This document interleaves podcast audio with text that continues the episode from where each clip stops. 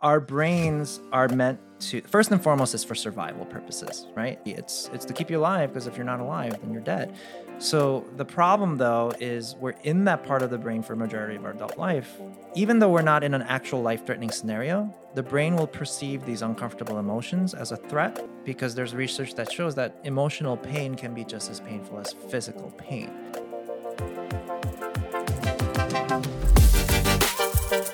This is Getting to Yes, the podcast with leaders from all walks of life, exploring their successes, mistakes, and lessons learned in influence and persuasion. Getting others to say yes and then taking an insight or two to help them achieve even greater things.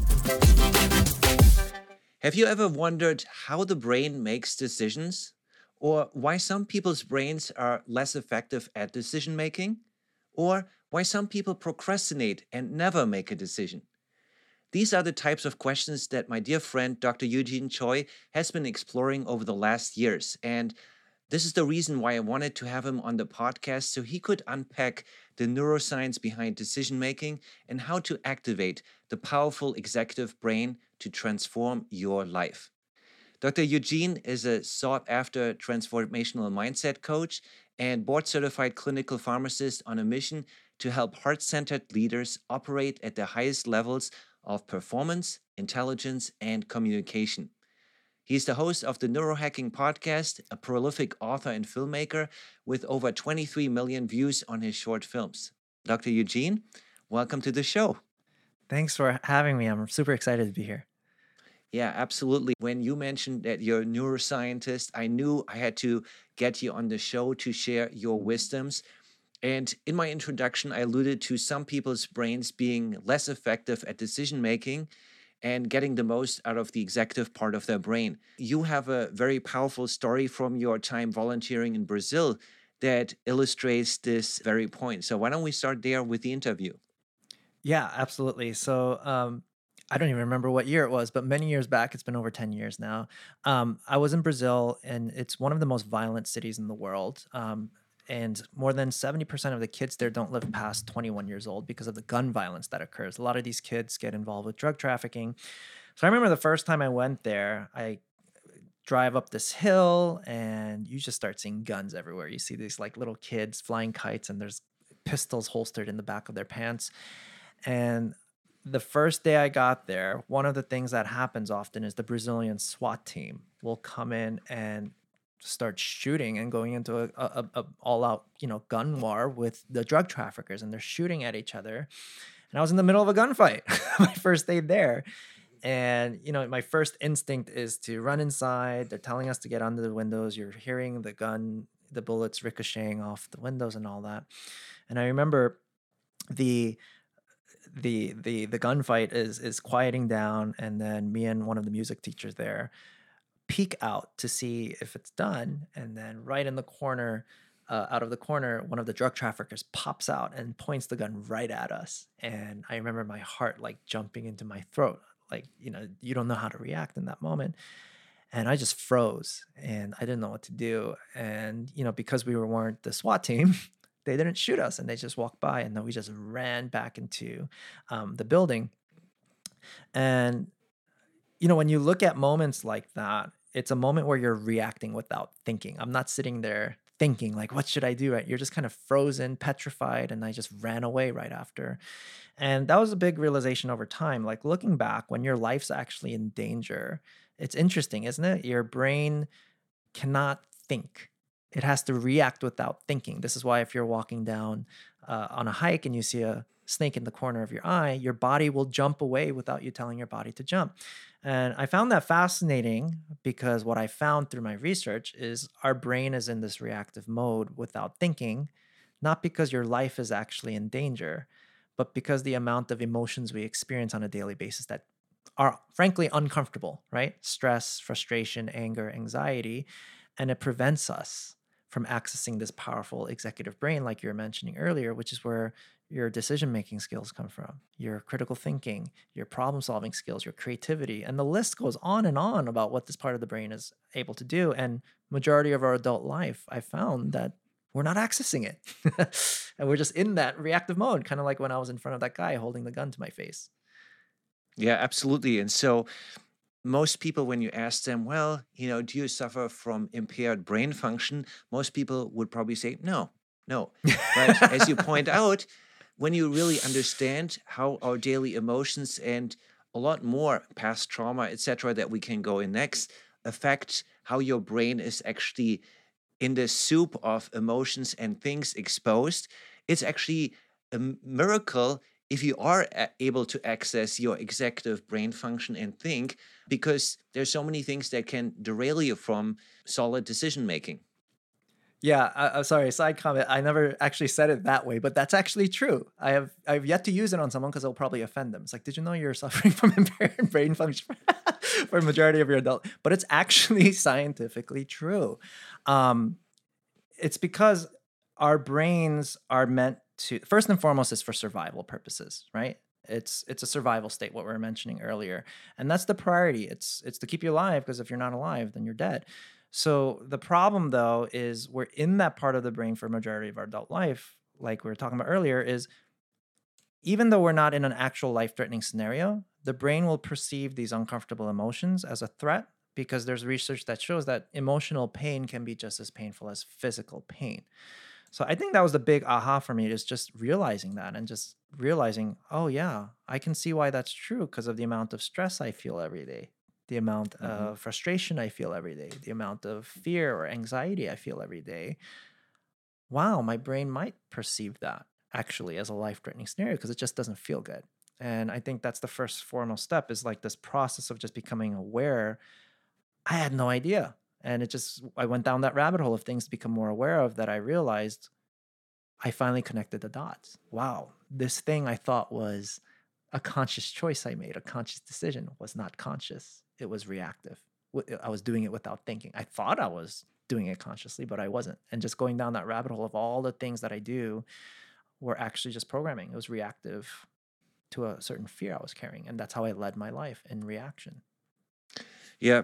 I heard you say at one point that if something doesn't feel good, it likely pushes your brain into that survival mode, into that immediate reactive mode that you you're not able to access your creativity, your your proper executive function, etc. So if you look at it through this lens, then you would argue that you know the vast majority of what we all experience in life as adults specifically is is really impairing brain function. So how does this fight, flight, freeze actually show up in daily life? You know, you you had obviously yes. the example of a gun being pointed at you, or the example that really resonated with me. I'm deathly afraid of snakes. So just you talking mm-hmm. about it gives me this visceral reaction of like I got to move away from from right. that. But if you are, let's say, in business life, you know, you're a business leader, where do these things show up in daily life?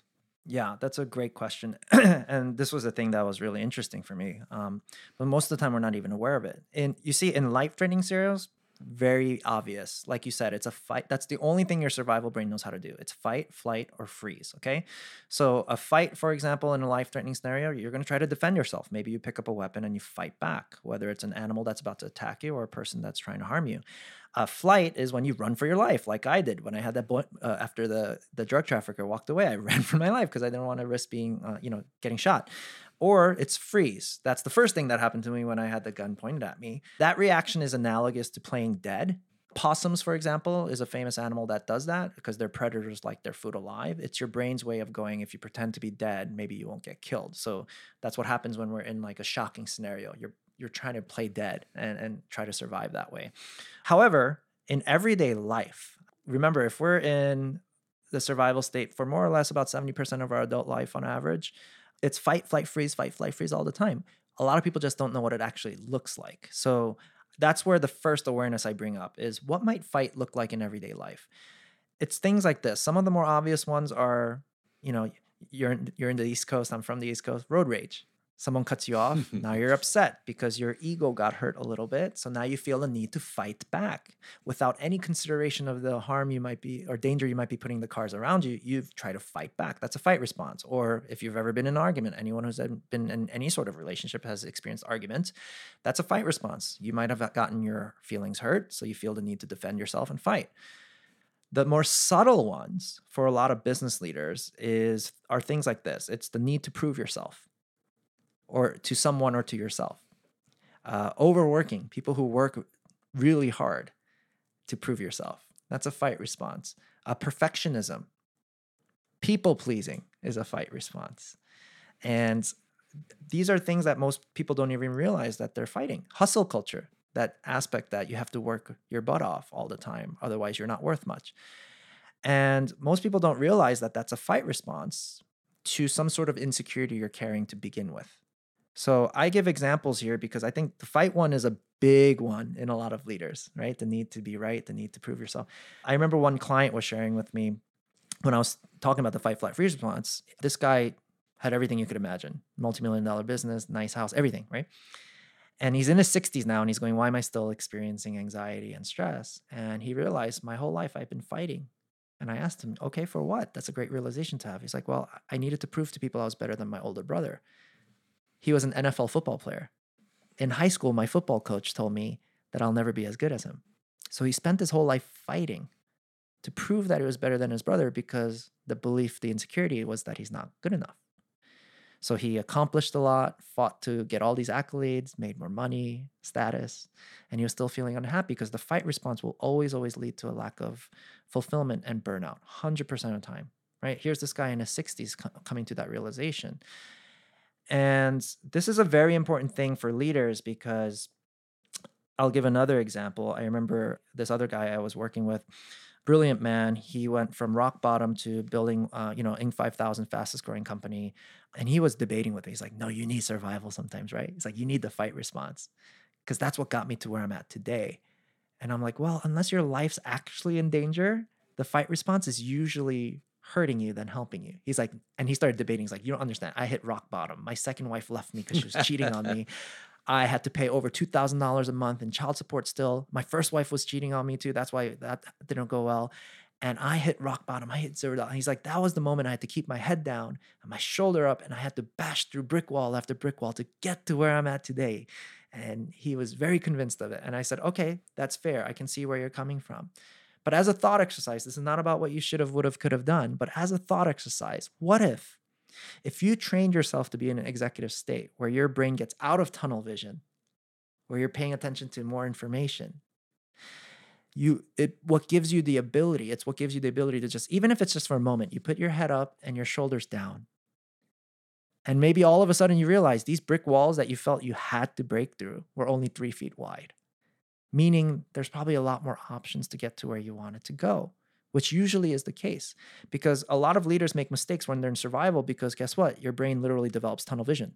You can't see the other information around you. It's like if a tiger walks into your room right now, are you going to look, or a snake slithers into your room? Yep.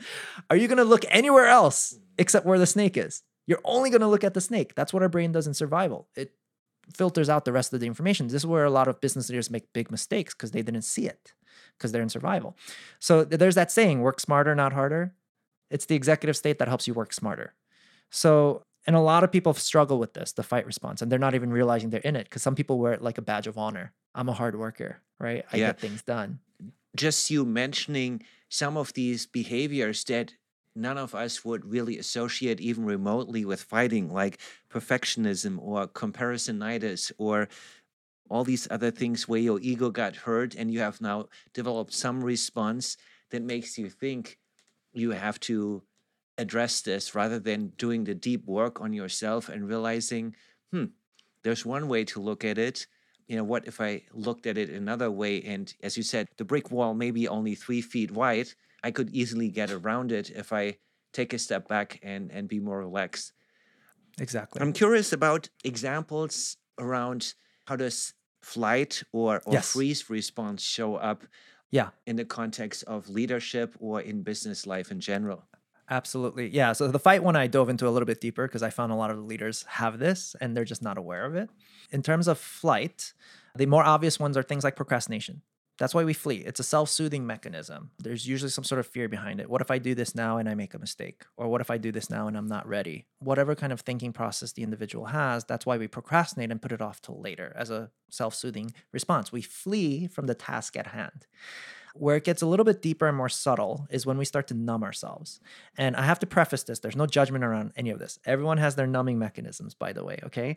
It's just a way to flee from the emotional discomfort. Some people eat a tub of ice cream, some people will binge watch television, some people overindulge in things like alcohol, sex, drugs to the point of addiction, which, by the way, a lot of business leaders flee to work too, by the way. How many of us do that, right? We keep ourselves busy with work to flee from an emotional discomfort that we're feeling, uh, which is why you might see that classic scenario, right? They're busy at work, but the family at home is breaking apart, or etc. So that's a flight response, is when we begin to numb ourselves. And this is all about just being aware, not to judge it, because guess what? When you're judging, that's a fight response. It's the same reason why people gossip. It's you carry an insecurity. I try to put other people down to make me feel better about myself. So this is not about judging yourself. Just be aware. Freeze come manifests in the form of inaction. Uh, it usually happens when you're feeling overwhelmed, like there's too much on your plate, and you don't take action, or you know you wake up in the morning and you don't want to get out of bed. Indecision and inaction is how freeze manifests, where we just kind of stay frozen in place because of the overwhelm, because of that fear. So those are the fight, flight, freeze responses. That that's the first and foremost thing is just becoming aware. I tell people to make it a game.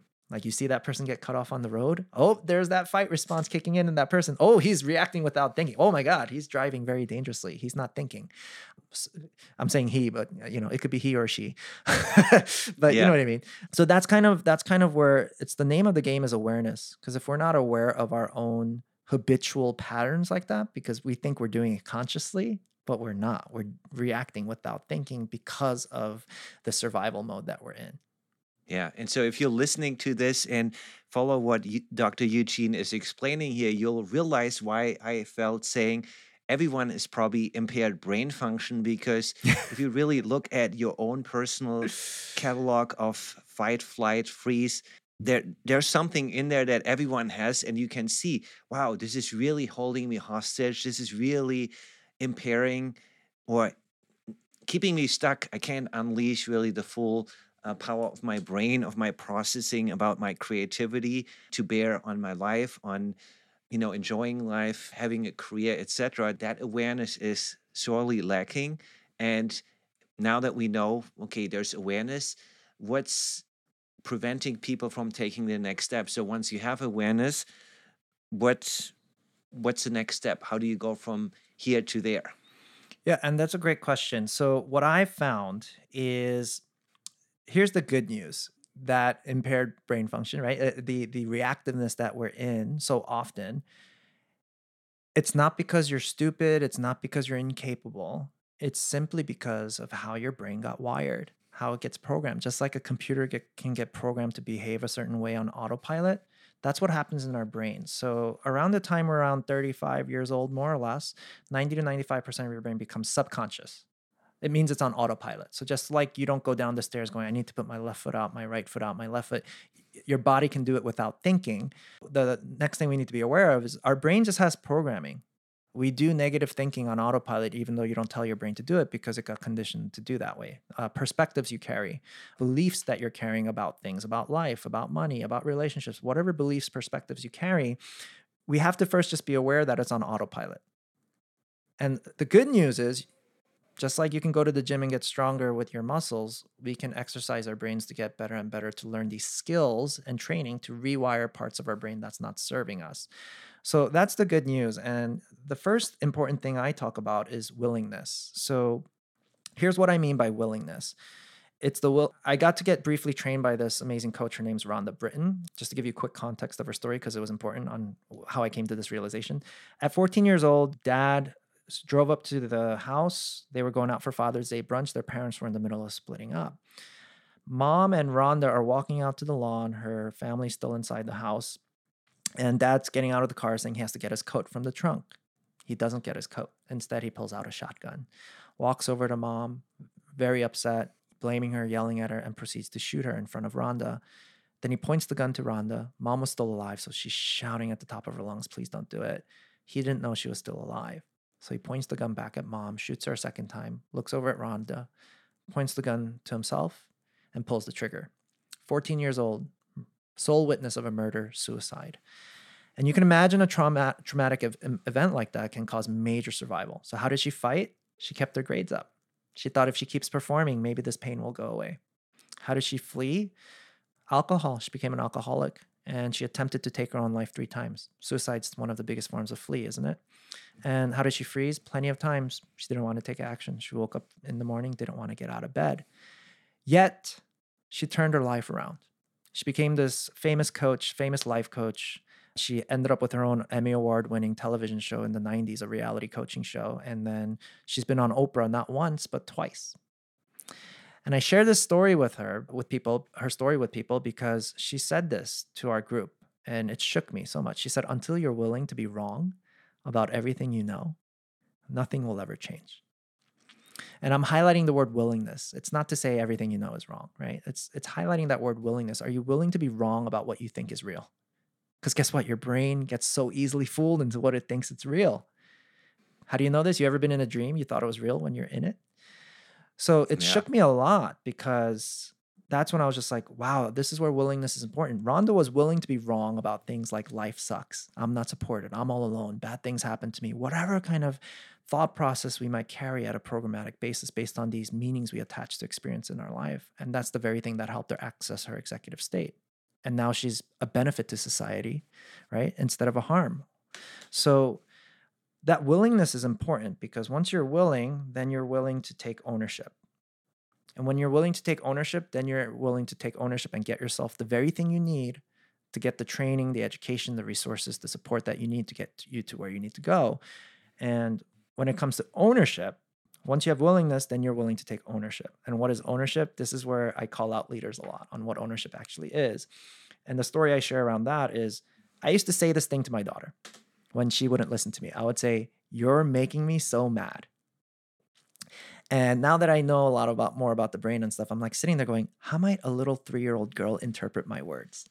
Number one, she's being told she's making daddy mad, like she's the cause of someone else's emotions, which by the way is untrue. And I'll prove it to you in a minute. And number two, whoa, daddy's mad. And when daddy's mad, it feels scary. Therefore, it feels like he doesn't love me. So therefore, she might start developing a survival, a fear, right? And a survival tactic because she's afraid of quote unquote making people mad. And I'm sitting there going, how might that impact a little girl for the rest of her life as an adult? What if she ends up with a horrible boss that's unethical and overworks her? And because she's afraid of making the boss mad, she goes into survival, people pleasing, right? And she'll just continue working, even though she has to sacrifice her mental health and probably her physical health over time. And you know what really got me as a father? I'm like, oh my God, what if she ends up in a relationship one day, maybe, maybe with some boy, and he's pressuring her to sleep with him? And because she's afraid of making him mad, she'll do it even though she doesn't want to. She won't hold her boundaries because she's afraid of making someone mad because to, in her brain, that's real. She can cause someone's anger. And that one really got me. That too. So to the best of my ability, I'm trying to explain to her, I'm like, baby girl, you can never make anyone mad. The only reason daddy's mad is because of his own fears, his own junk that he's gone through. Because for me, I know it's because of my resentment towards my father. I harbored up to that point because he left our family when I was a teenager, and I would think angry thoughts like, if I'm ever a dad, I'm not going to be a bad dad like him. So my brain's interpreting that experience of her not listening to me as me being a bad dad. So I fight in that moment and I yell and I scream and I try to control her. And all I'm doing to the poor girl is scaring the crap out of her and disconnecting from her, right? Because in survival, you can't be empathetic. So, anyway, so I switched the language from you're making me mad to I'm feeling mad. This is what ownership is. You Well- take full responsibility. Well, it just goes to show you how this programming over the course of our entire life is is definitely pulling a number on you that we're not even conscious about our words and how they Exactly. Set off this cascade of triggering events. It's like the butterfly effect. You said one thing, one moment that spirals out of into something entirely different. And recently, I had one other podcast interview with uh, Majid Mogaraban where we talked about the power of words. And you know, I feel this goes hand in hand that your your words have power. They make somebody feel something, and that causes then their feelings cause certain actions uh, that then lead to intended or unintended results. And so this whole cascade of here's your words triggering feelings, triggering action, triggering results Correct. that gets sets in motion subconsciously without you actually being aware of what you're doing, unless you're Dr. Eugene Choi and you're thinking about these things. Yeah, and it's so important because you know that's when I call out the leader. I'm like, tell me again at the beginning of this conversation, you told me your team was pissing you off. Is it the team that's pissing you off? right. And they take ownership. They're going, no, it's not the team. Something's going on inside of me. Because look, in leadership, one thing you have to understand about survival is imagine you're in a dark forest, right? And you hear a scary noise, potentially an animal ready to attack you. Where does your brain focus? Your outer environment or your inner environment? It will immediately go to your outer environment because it thinks there's a threat. Maybe I'm about to die. The problem is when you're surviving from an emotion, like you're pissed off at your team or whatever, your brain does the same thing. It keeps looking on the outside. It won't look on the inside and what's happening on the inside or whatever meaning you're giving the experience, right? I gave my daughter not listening to me a meaning that I'm a bad dad, even though that's not connected at all. So we attach so many meanings inside of us. This is why the illusion is when you're in survival state and you're feeling a feeling, you feel like the thing outside of you is causing the feeling inside of you. Oh, my team didn't perform. That's why I'm feeling bad. Oh, this person said this. That's why I'm feeling this way. But that's the illusion. And when you go into executive state, you're going to look at both outside and inside. But in survival, you're only stuck on the outside. And that's very disempowering. And you won't take ownership. You will continue to blame the thing on the outside as the cause of the emotion on the inside. But that's the first thing we have to understand is when you're in executive state, you can see that it's not only the outside the emotion was coming from your own interpretations, your own meanings you might have given things. This is where misunderstandings, misinterpretation happens all the time. And as a leader, this is very important to understand because why would you want misunderstandings to happen? Miscommunication, lack of connection. So that's that's one of the things I that's the um, big aha moment for me is what's going on, on the outside was never the cause of the thing on the inside, and I have to examine the meaning I'm giving it from my inside, like in that inner kind of reflection. And we can't do it in survival. Yeah, absolutely. Yeah, absolutely. And it makes total sense. You talked about step one being this awareness and, you know, from that awareness state, really examining where's my level of ownership at this? How do I, you know, review or or think about different things? How do I make my choices? How do I react to certain inputs? How do you reprogram your brain once you have the awareness, once you have that realization, okay, I am I've looked on the inside um, and I can see that it is something in my past or mm-hmm. that that is triggering me. What's the final step that leaders and folks in business have to realize or manifest or implement in order to fully unlock their executive brain? Yeah, I mean, just like you can go to the gym uh, and work out, it's the same thing. You have to do the reps with your brain. This is a lot of internal world examination that happens. Uh, and that's kind of what I've developed trainings in with uh, my leaders, right? I bring them through a training process to get better at this so that they actually start experiencing the results. So it's awareness first, training, right? I, I show some more science, some tools, tips, and all that. And then the third phase is implementation. Once you implement, you get to benefit, right? Experience the benefits uh, from the results of all the work that you did. So that's kind of what I do is it's it's part of a process of training where long story short it's starting to be able to actually experience for yourself what's not true that you thought was true. I think the best way I like to explain it, it's kind of like that plot twist in the movie. You thought the bad guy was the bad guy. Turns out the plot twist was it turned out to be the good guy the whole time, and you can't unsee it now. You can't look at that person the same again. So we need to be able to bring ourselves to this point through the work we do on ourselves and get the support ourselves that we need, where something you're believing, you're actually seeing the absurdity of it or you're actually seeing why it's not true and you're experiencing it not just logically but emotionally as well as an experience then that's how you know you're actually rewiring networks in your brain because that's programming that's probably been there for years decades in some people uh, around these perspectives that we carry um, and we carry lots of perspectives and a lot of them aren't true. So yeah it's it's getting yourself the support you need and that way like you develop the understanding and the training and the muscle uh, to just get better and better at it. Just like you can develop a skill with anything else, the more you practice it. Yeah, powerful perspectives. I know you work with a lot of executive leaders, with powerful CEOs and also organizations. I know you have an online course in the works. So, where can people learn more about um, everything that you have to share? How can they tap into your trainings? If if I'm a head of an organization and I think this would benefit the people in my organization? What options do people have in working with you? Yeah, absolutely. If you want to just dive a little bit more deeper into my content, I just offer anyone a free training that you can sign up for on my homepage. It's destinyhacks.co. And I am uh, releasing a course. It's called neurohackingcourse.com. And this is basically where everything I've done with clients over the years, I'm breaking it down step by step. And I've created a course out of it. And you can access that at that website. Yeah, we're going to put that in the show notes. I'm certainly going to be one of the first people buying that course. And getting through this because this is what's fascinating to me that as a former engineer scientist like you I, I like to understand how does the brain make these decisions because if i do understand what the pathways are then i can change the inputs and i can Absolutely. be more intentional about the outputs that either my own brain is making that i procrastinate less that i'm more in the zone that, that i get past emotional trauma, but also as a leader, influencing our audience, understanding how does the public at large operate? You know why can't they access their executive brain? You know where are they held hostage? And what can i do uh, for them to embrace my mission my causes etc that i can change their life for the better as well? So thank you so much for sharing all the wisdoms it was a powerful deep dive Love everything that you shared. And uh, with that, I'll, I'll let you have the final word. Yeah, I'll just end with a reflective question. And it's this question of how is your relationship with yourself? And I remember a, a, leader was once asked a very cliche question about relationships. Uh, it was this question about how do I find my perfect partner? How do I find quote unquote the one for me? As if there's such a thing as this one person in the world you can hold 100% responsible for your happiness, right? It's it's a survival tactic, right? It's if I'm unhappy, I at least want to have someone to blame.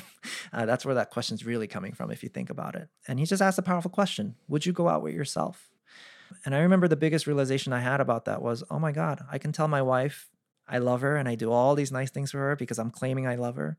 But if I don't have a healthy relationship with myself and love myself, I'm doing it for me, those things I'm doing for my wife. How do I know this is true? When we get into an argument, what's one of my defense tactics? Well, I do this and that for you. Why don't you do this and that for me? So it's just a good reflection question to ask yourself is how is your relationship with yourself? Are you compassionate with yourself, patient with yourself? Do you listen to yourself? Do you get yourself the support you need? Are you your own best advocate?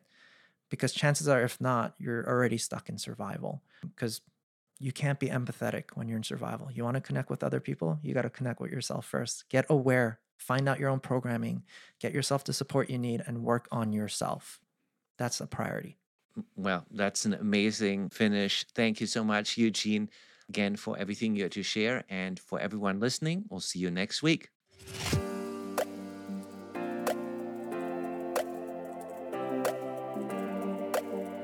trust this episode was inspiring and that you'll join me for a new episode each and every week.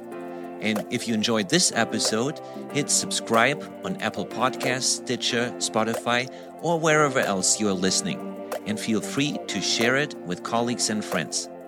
I'm your host, Uli Iserloh. See you next week.